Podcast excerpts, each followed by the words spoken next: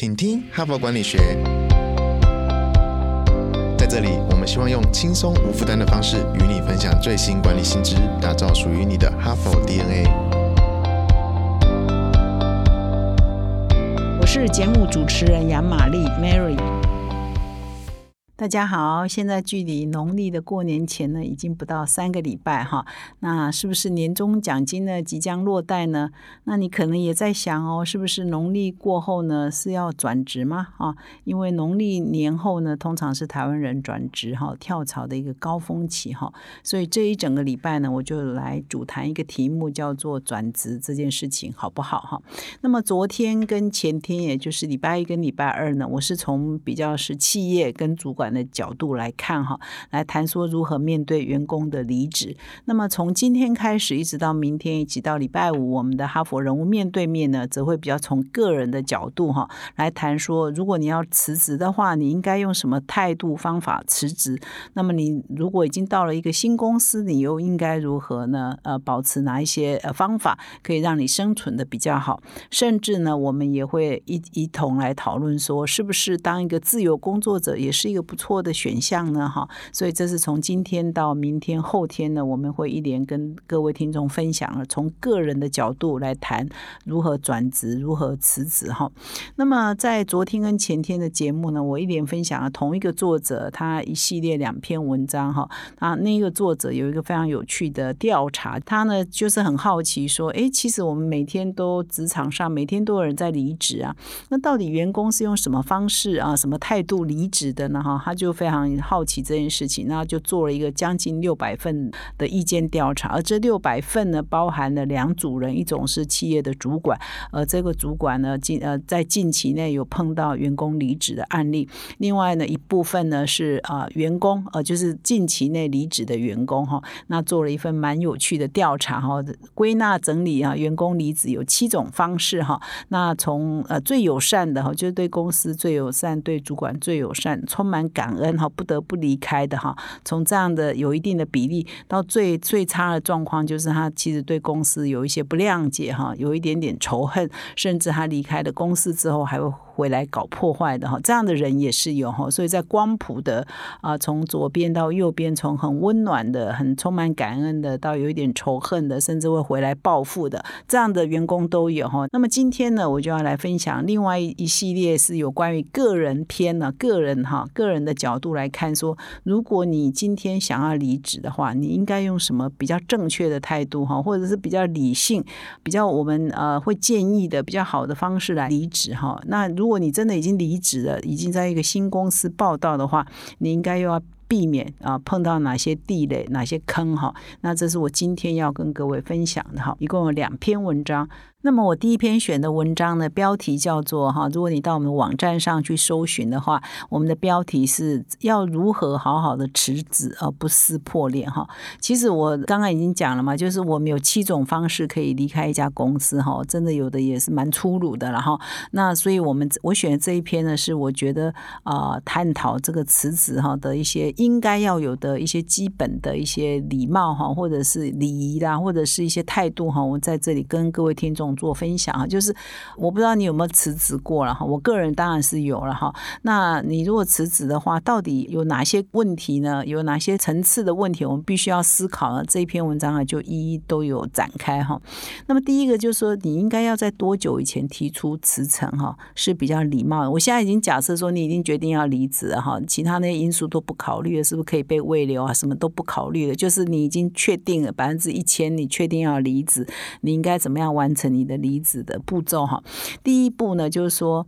啊，你一定要留给你的主管哈一一定的时间哈，可以去应应应啊，你要离开哈，所以你不要很匆忙的告诉他，比如说我下礼拜就要离职哈。通常你如果在公司越久哈，或者是职位越重要或越资深，你可能需要给你的上司更多的时间，让他来应应呃你要离职哈。所以一个比较合理的时间啊，虽然劳基法好像是规定三个礼拜，或多久？那一个这篇文章讲的，而我担任一个主主管，我也觉得比较合理的时间是大概要一个月前了哈，就是你不要匆匆忙忙、很突然的哈，就告诉你的长官说你要离职，因为你会让你的长官非常的措手不及哈。那这这个当然就你会想说啊，那是他家的事，又不是你的事哈。但是我们觉得台湾人的社会是很小嘛，你总是要留一些给人家探听嘛，留一些名声给人家探听嘛，你不要这么刁难你的呃上司嘛哈。所以最好呢是抓一个月了哈。但是同时你也不用太早了，你不要说我半年后要离职，现在就每天在那边讲，每天在那边讲，那也没有必要了哈。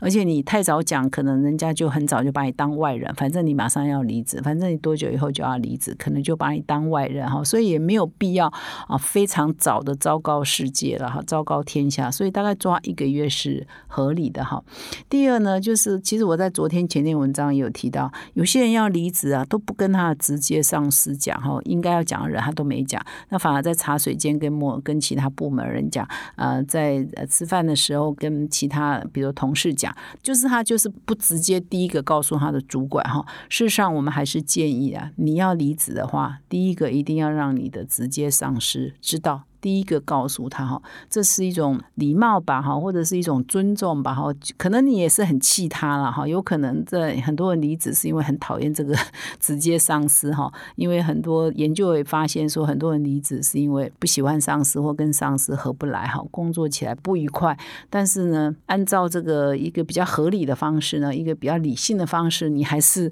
哦勉为其难，你还是就算你很不喜欢他，你还是第一个哎呀，最好让你的上司知道。哈，不要把你的自己的离职这件事情变成哦，哇，办公室八卦的核心啊！因为你把它搞得太复杂、太隐晦、太偷偷摸摸哈，反而到最后你就变成一个风暴的核心，其实对你也不一定是很好的哈。那么第三点呢，就是说，虽然在法律上跟这个道德上，其实你接下来下一步要去哪里，你是没有义务告诉现在的长官或现在的公司。不过根据这样的研究结果是说，如果你可以越透明，就你现接下要去哪里工作，越透明，越愿意告诉现在的主管跟公司，其实也也是不错的事情，也是应该也是可以做到的事情啊。所以啊，因为要不然的话，你现在偷偷摸摸不讲，结果呃，这个礼拜五离开这家公司，下礼拜一呢，你的 LinkedIn 啊，或你的脸书啊，或你的呃，可能有时候还是竞争对手的脸书或同事呢，马上 PO 了，然后你在那边报道，其实你对现在的这个公司呢，其实都还是一种情绪的伤害嘛。那你就要去衡量说你。有必要这样吗？你可能就啊，我无心的。但是如果你是，其实有有的人是害怕讲，我知道。比如说他如果要去竞争对手，但是何必害怕？总有一天会知道嘛。所以你就现在就说了嘛，有有什么关系呢？我是觉得应该也不用那么隐隐晦晦了哈。那么第四个就是说，一定要在那个工作离职前，比如说你有一个月前就告诉你的上司。那么在真正离职之前呢，其实我还是强烈。建议哦，大家不要留下烂摊子哈，就是在把你的工作一定要交接清楚，把你该完成的事情都要完成清楚哈。所以不要让你的上司或其他同事哈变成呃接你的烂摊子哈，到时候他们讲的话也都会是很难听的，对你也都不是很好的哈。所以一定要啊把握说离职之前的一些原则哈，就是把你的工作该属于你做的啊，你都把它做完。啊，干干净净的哈，不要留下烂摊子给别人哈，这样你留下来的评价也会是比较好的。那还有另外一个重点就是说，无论如何啦，你还是要对现在的公司跟现在的长官表达感谢之意了哈。就算你心里呢有一点气，这个你的直接的上司，或者是觉得公司对你好像有一些地方不公平，所以导致你离职的原因是因为这个人这个管理制度，或者是你觉得不公平的待遇。但是如果你还是心有不平呢，我们还是建议你还。是客套话还是勉强说一下了哈，而且最好的方式呢，其实我要在这个机会再呃推荐一下。我上个礼拜哈，上一周我们整一周是在谈这个情绪智慧了哈。其实我们也访问了这个转念的力量的作者叫赖佩霞呃女士哈。那么她在这个书上有提到哈，或者在访问里头也都有提到说，其实你要练习转念哈。有时候你很讨厌一个人，事实上你可能呃转念想一下哈，你就不会那么讨。厌他，所以到底要如何转念呢？回听我上周五的哈佛人物面对面哈，或许对你有帮助。那总之呢，我们我常常讲说，有些事情是我们该做的啦，那别人怎么回应啊，真的是属于他的功课哈。所以我们该做的呢，还是。呃，还是要感谢一下曾经照顾过你的人，或你想一下正面的地方哈，而不是趁机来泄愤哈。那也不要情绪化了哈。那么通常呢，在最后一点是说，通常我们要离职呢，大概会有个离职面谈嘛，跟你的主管或者跟你的人资或者是更上层的主管都有可能哈。其实你如果已经决定要离职哈，其实我曾经听过有有人分享一句哲理了哈，就是说假话呢全不说，就是我都不说谎，我不要。说假话，我不要说唯心之论哈，但是呢，真话呢不全说，就是说你还是要说真话，但是你不用把那种会伤、很彻底伤害人的真话啊拿出来说哈，会让人家觉得你是利用这个呃离职的时候呢来进行一次泄愤哈，或是进行一句一次呢情绪化的宣言哈，事实上是没有必要的哈，所以不要把离职哈的时候当做说哎得给公司很多建议啊啊，趁这个时候呢呃提出很多改善公司。是建议反映公司问题，巨细靡遗的全盘托出哦。其实啊，已经要离职了嘛，其实也没有必要哈做到这样子哈。到最后大家都啊有一点情绪，然后其实双方都会受伤了哈。所以以上呢是分享说，如果你要离职的话，你应该要具备的一些态度了哈跟方法。那么除了这个之外呢，我今天在加码哈，再谈另外一篇文章。那么这一篇文章呢，如果你是我们哈佛商业评论的忠实读者的话，应该会常常看到他的文章哈。他作者是 Dory Clark 啊，多利克拉克。那他是记者出身啊，他在职场，他写的很多很多文章都是跟职场相关的哈。那定期在哈佛商业评论上供稿。那我选的另外一篇他写的文章是谈说，标题是四大策略，祝你顺利转职到新的环境哈。那不要让文化的差异成为你的新职的绊脚石哈。那意思，他主要开宗明义就讲说，你如果原来你在 A 公司成功，你不要认为说你到 B 公司也一样会很成功哈，因为常常不是能力的问题，是文化的问题哈。所以呢，我们如果转职到一个新的公司呢，我们应该要呃很仔细的初期呢，要仔细的观察一些文化的差异哈。那如果你呢呃产生一些误解的话，可能会让你在薪资表现就不那么成功。那有哪四个策略呢？第一个策略一就是先征求他人的意见，再发表自己的想法哈。这就是说，我们要先观望一下，停看听啊，先看一下这个办公室到底是不是很牛鬼蛇神很多啊，或者是说是保守人多，还是开放人多，是冲的人多，还是温和人多哈？你真的要仔细的观察哈。如果你又是一个空降主管哈，比如说你是董事会请来的哈，执行长请来的一个高阶主管。啊，他可能原来告诉你说啊，你就是要来帮我们做改革哦，你就是要来帮我们呃做哪些变革哈，整顿某一个部门呐，要做哪些创举啊哈，你更要仔细的观察哈，因为呃这篇文章提出说，其实很多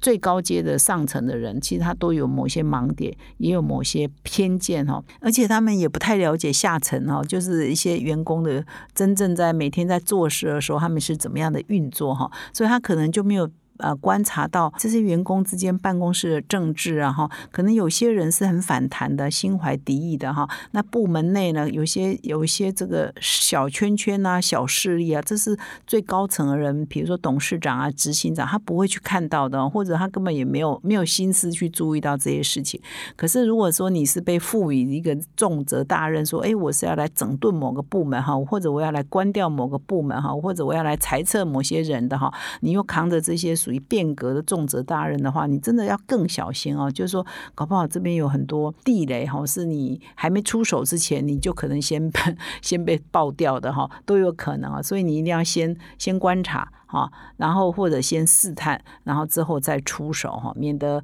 呃你还没改革之前，你就先变炮灰。那么第二个重点呢，要寻找一个文化的导师。换句话说，你到了一个新环境，你最好呢，在这个公司内呢，找到你可以信任的，而且他也是对你是好的，他不会陷害你的，他是真心希望你可以成功的。这样的好的一个企业，一个新的企业内的文化的导师，你碰到问题呢，可以去请教他，而他是你有对他有一定的信任，他是不会陷害你，而且他对这个公司呢，他是了解的，他是会呃帮助你可以成功的哈。所以你每到一个新环境呢，你最好就寻找一个类似这样的文化导师哈，他可以呃避免你呢踩到一些地雷。那因为时间的关系啊，这篇文章还有提到策略三啊、策略四啊，包括说你你要讲话之前你要控制一下你讲话的风格哈，有可能你原来的公司是很很直接的哈，对谁不满就直接讲是没有问题的，可是可能这家公司呢就很尊尊重，比如阶层啊，或者是希望是用比较温和的方式谈事情啊，所以你要观察一下，如果这边的公司的企业文化跟你原来的公司是很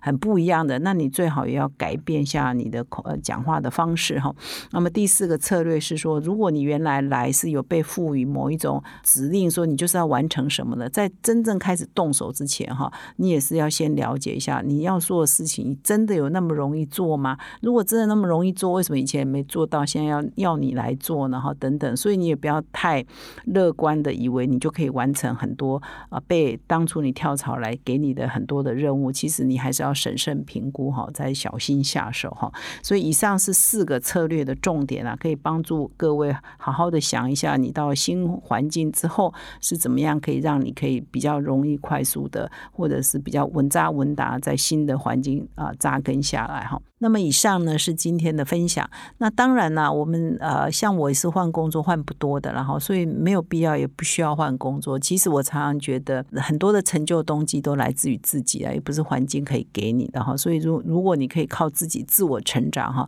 也不需要一直来换环境了哈。以上是我们今天主要的分享，感谢你的收听。那么现在呢，我要跟各位听众哈做一个推荐，一个优惠哦，因为快要过农历年了嘛哈，所以我们现在正在强打一。年一度，仅仅次于这个我们每年的周年庆的订阅优惠的线上书展的方案哈，只要订阅一年哈，就送四期《哈佛商业评论》哦；订阅两年就送六期哦。天啊，我同事给这么多优惠都没有跟我讨论呢。好，总之还要再送热门好书哈，就是农历年前的最强优惠哦。所以各位听众一定要把握时间，让我们先卖个关子哈。那么今年 HBR 网站也会有个大惊喜送给各位粉丝哈。所以今年的线上书展呢，有可能是今年唯一一次最大幅度的折扣优惠哈。那么喜欢哈佛商业评论内容的你，赶快点击啊我们节目的说明栏啊，到我们的优惠的链接哈，去官网订阅。那么也祝各位听众呢，阅读哈佛商业评论可以有满满的收获的迎接二零二二年。感谢你的收听，我们明天再相会。从团队到个人，管理的大小事都是 HBR 的事。现在就上 triple w 打 hbr taiwan com 订阅数位版，首月只要六十元，让你无限畅读所有文章，向国际大师学习。现在就开始。